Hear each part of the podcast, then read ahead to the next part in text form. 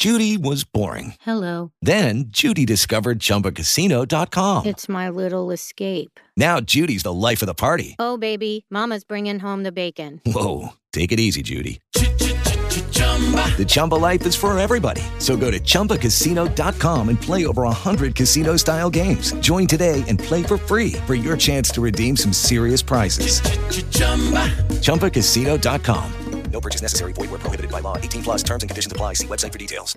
Hello, it is Ryan, and I was on a flight the other day playing one of my favorite social spin slot games on chumbacasino.com. I looked over the person sitting next to me, and you know what they were doing? They were also playing Chumba Casino. Coincidence? I think not. Everybody's loving having fun with it. Chumba Casino is home to hundreds of casino style games that you can play for free anytime, anywhere, even at 30,000 feet. So sign up now at chumbacasino.com to claim your free welcome bonus. That's chumbacasino.com and live the Chumba life. No purchase necessary. VGW. Void where prohibited by law. See terms and conditions. 18 plus.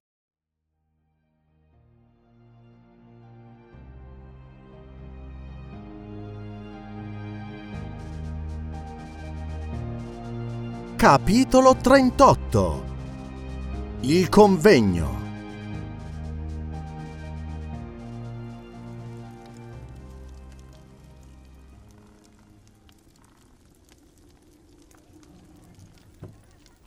L'indomani, nel levarsi, la prima parola di Alberto fu di proporre a Franz di fare una visita al conte.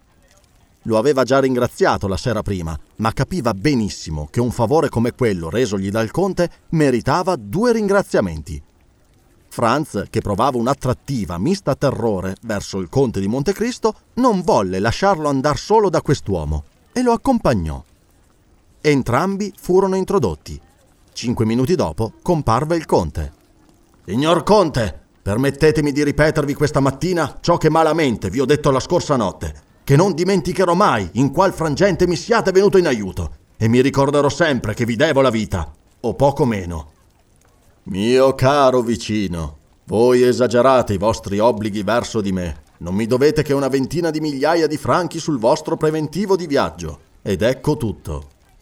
Vedete bene che non bisogna parlarne, per vostra parte. Riceverete le mie congratulazioni. Avete dimostrato un'ammirabile prontezza d'animo e gran disinvoltura. Che serve, Conte? Mi sono immaginato di aver avuto una sfavorevole contesa ed essere corso a una sfida. Volli far comprendere una cosa a questi banditi, che in tutti i paesi del mondo gli uomini si battono, ma che non vi sono che i francesi che si battono ridendo. Ma non essendo meno grande l'obbligo, vengo a chiedervi se per mezzo delle mie conoscenze potessi esservi utile in qualche cosa. Mio padre, il conte de Monserf, d'origine spagnola, gode di un'alta posizione in Francia ed in Spagna. Vengo a mettere me e tutte le persone che mi amano a vostra disposizione. Ebbene, vi confesso, signor de Monserf, che mi aspettavo da voi una simile offerta e che io l'accetto con tutto il cuore. Avevo già fissati i miei pensieri su di voi per chiedervi un grande favore. E quale? Io non sono mai stato a Parigi e non conosco Parigi. Davvero? Avete potuto vivere fino ad ora senza vedere Parigi? Pare incredibile. Eppure è così. Ma sento che una più lunga ignoranza della capitale del mondo intellettuale è impossibile. E vi è di più. Forse avrei fatto da lungo tempo questo viaggio indispensabile se avessi conosciuto qualcuno che mi avesse potuto introdurre in quel mondo dove non ho alcuna relazione. Oh, un uomo come voi? Siete molto buono, ma siccome non riconosco in me stesso altro merito che quello di poter far concorso come milionario ai vostri più ricchi banchieri e non vado a Parigi per speculare in borsa, questa modestia mi ha trattenuto. Ora la vostra offerta mi risolve. Vediamo. Vi impegnate, mio caro de Monserf, quando sarò in Francia ad aprirmi le porte di quel mondo dove sarò uno straniero al pari di un Huron o di un cinese? Quanto a ciò, mio caro conte, a meraviglia e con tutto il cuore, e farò tanto più volentieri. E mio caro Franz, non vi burlate tanto di me, che sono richiamato a Parigi da una lettera che ricevo questa mattina stessa, ed in cui si parla di una trattativa con una casa molto rispettabile e che ha le migliori relazioni col bel mondo parigino. Trattativa di un matrimonio, Alberto? Qual meraviglia! Sì, Perciò quando ritornerete a Parigi mi troverete un uomo sposato e forse anche padre di famiglia. Ciò starà bene con la mia serietà naturale, non è vero? In ogni modo, Conte, io ve lo ripeto, io ed i miei siamo tutti, corpo ed anima, a vostra disposizione. Ed io accetto, Monserf, perché vi assicuro che non mi mancava che questa occasione per effettuare un disegno che rumino da lungo tempo. Franz non dubitò un momento che non fosse quello di cui si era lasciato sfuggire qualche parola nella grotta di Montecristo e guardò il conte mentre diceva queste parole per tentare di sorprendere sulla sua fisionomia qualche rivelazione sui progetti che lo conducevano a Parigi. Ma era molto difficile penetrare nell'animo di quest'uomo, particolarmente quando lo vedeva con un sorriso. Ma mi scusi, conte, non sarà un qualche castello in aria, come se ne fanno mille in viaggio e che, fabbricati sulla sabbia, vengono poi distrutti al primo soffio di vento? No, Monserf, sul mio onore. Voglio andare a Parigi e ho bisogno d'andarvi. E quando sarà, signor Conte? Quando vi sarete voi stesso? Io? Oh mio Dio, fra 15 giorni o al più fra tre settimane, il tempo necessario per il ritorno e null'altro. Ebbene, vi accordo tre mesi. Vedete che vi do una larga misura. E fra tre mesi sia.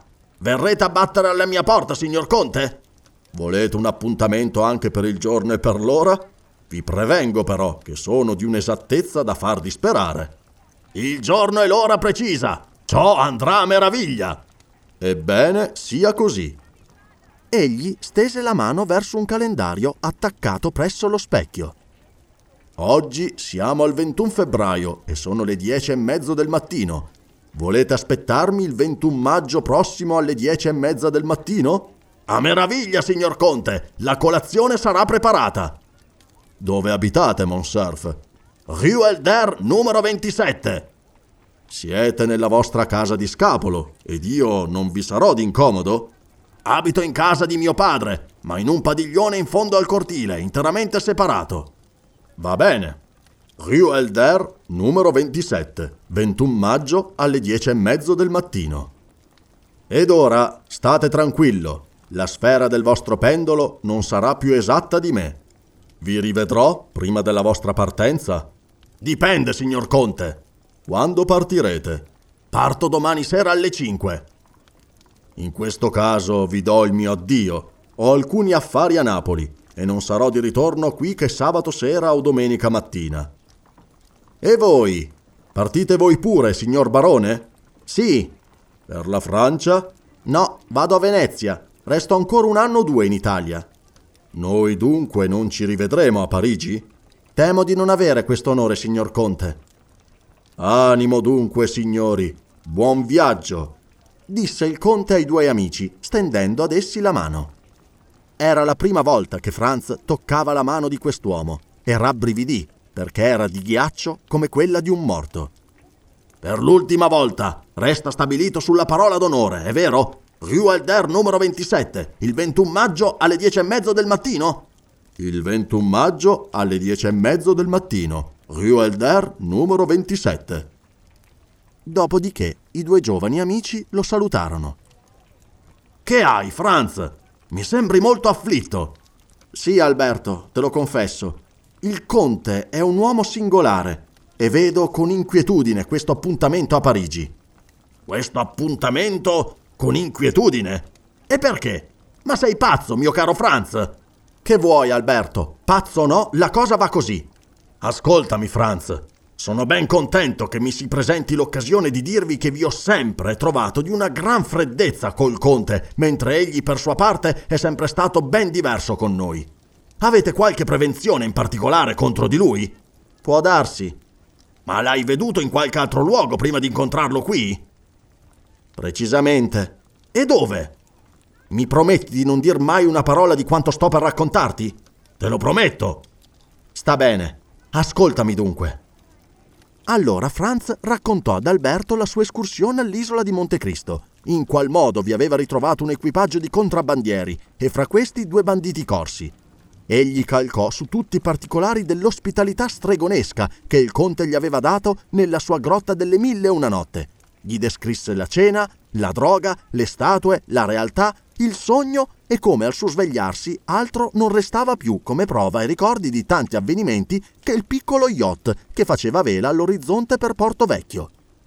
quindi passò a Roma, alla notte del Colosseo, al dialogo che aveva udito fra lui e Vampa, conversazione relativa a Peppino, e nella quale il conte aveva promesso di ottenere la grazia del bandito, promessa che aveva mantenuta, come ne avranno potuto giudicare i nostri lettori. Finalmente giunse all'avventura della notte precedente, all'impaccio in cui si era ritrovato, vedendosi a mancare 700-800 scudi per completare la sua somma, e infine all'idea che gli era venuta di ricorrere al conte, idea che ebbe un risultato tanto soddisfacente e pittoresco. Alberto ascoltava Franz con tutta l'attenzione.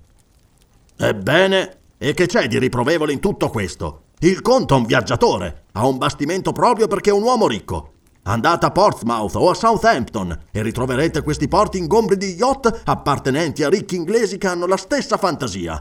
Per sapere dove fermarsi nelle escursioni, per non cibarsi di quella terribile cucina che avvelena me da quattro mesi e voi da quattro anni, per non giacere su quei letti abominevoli nei quali non si può dormire, si è fatto ammobiliare un piccolo pian terreno a Montecristo e temendo che il governo toscano non gli desse il permesso e tutti i suoi mobili andassero perduti, ha comprato l'intera isola e ne ha assunto il nome.